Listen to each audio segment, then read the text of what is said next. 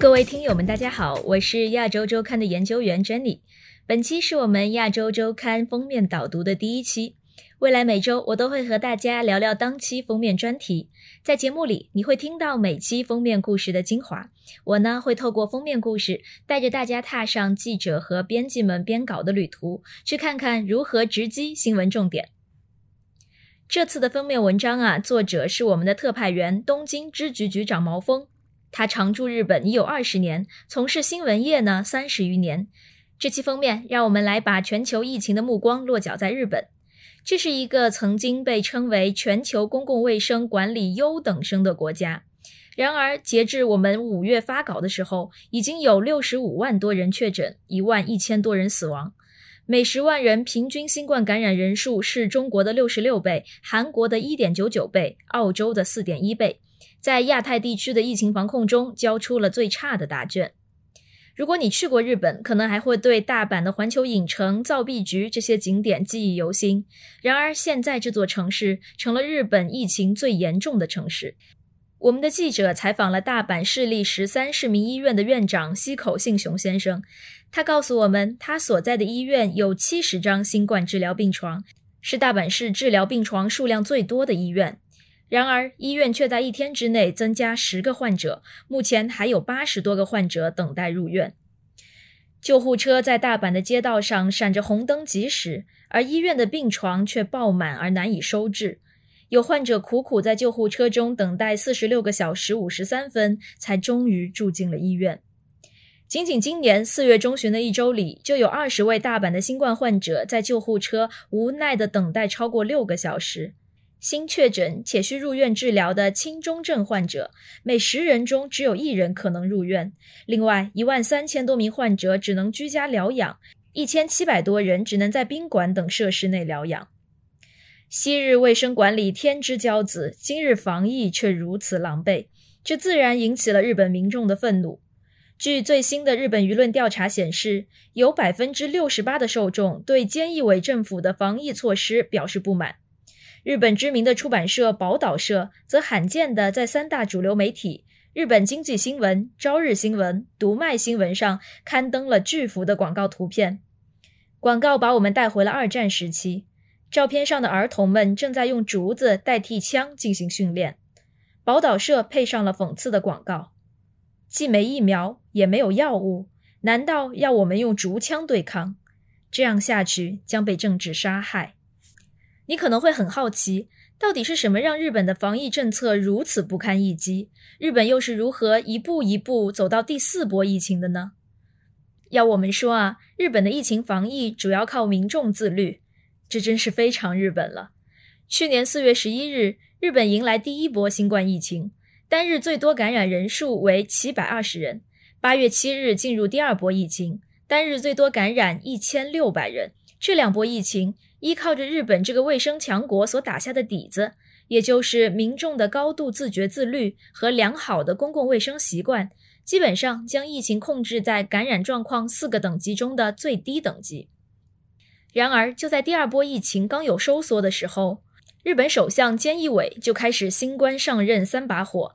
他和执政自民党干事长二阶俊博一起，急于改善经济、刺激消费，主导推行 Go to Travel 及 Go to Eat 计划，给市民补贴住宿旅费，发放消费优惠券，鼓励大批民众出游和饮食。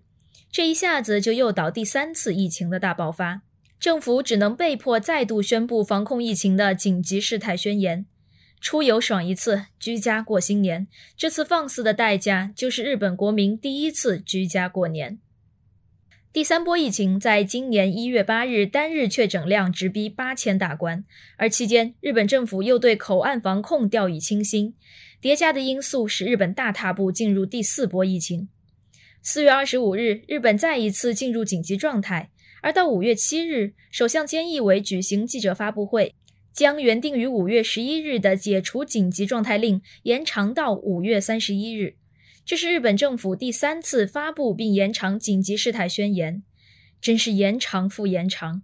而我们的调查发现，这三次紧急事态宣言几乎都是老调重弹，内容重复，只呼吁而无实际对策，主要是呼吁民众自觉自律，减少外出，缩短夜店、居酒屋营业时间，呼吁企业推广居家办公。一而再，再而三，三而竭。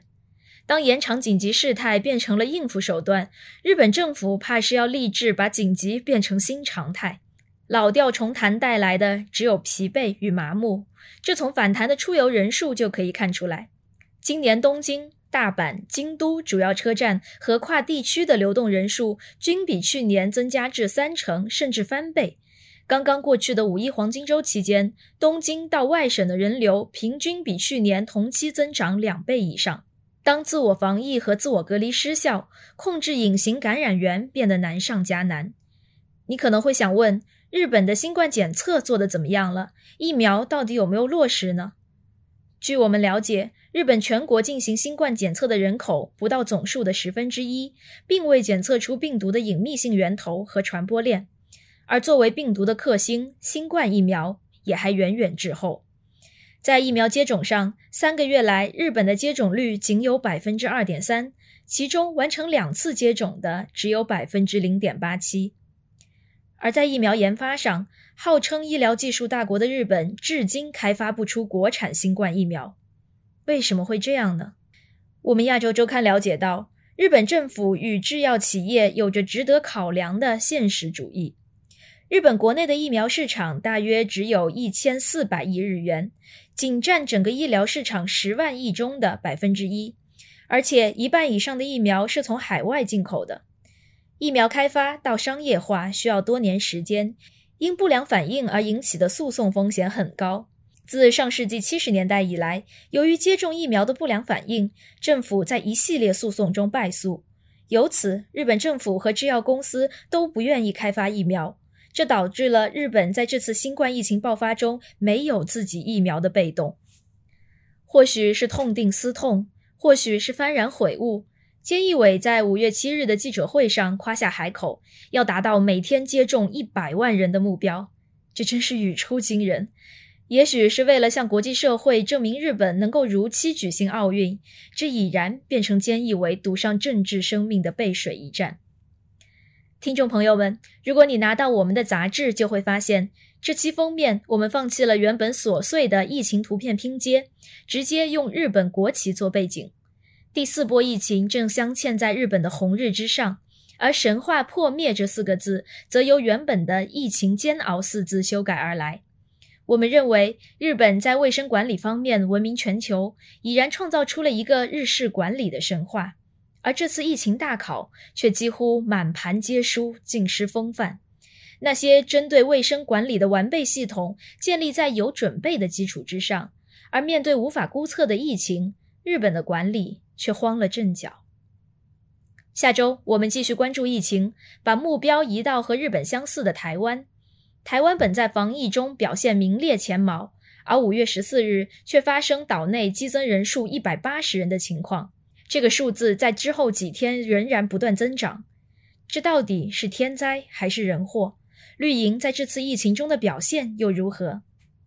我是 Jenny，亚洲周刊的研究员，我们下期继续聊。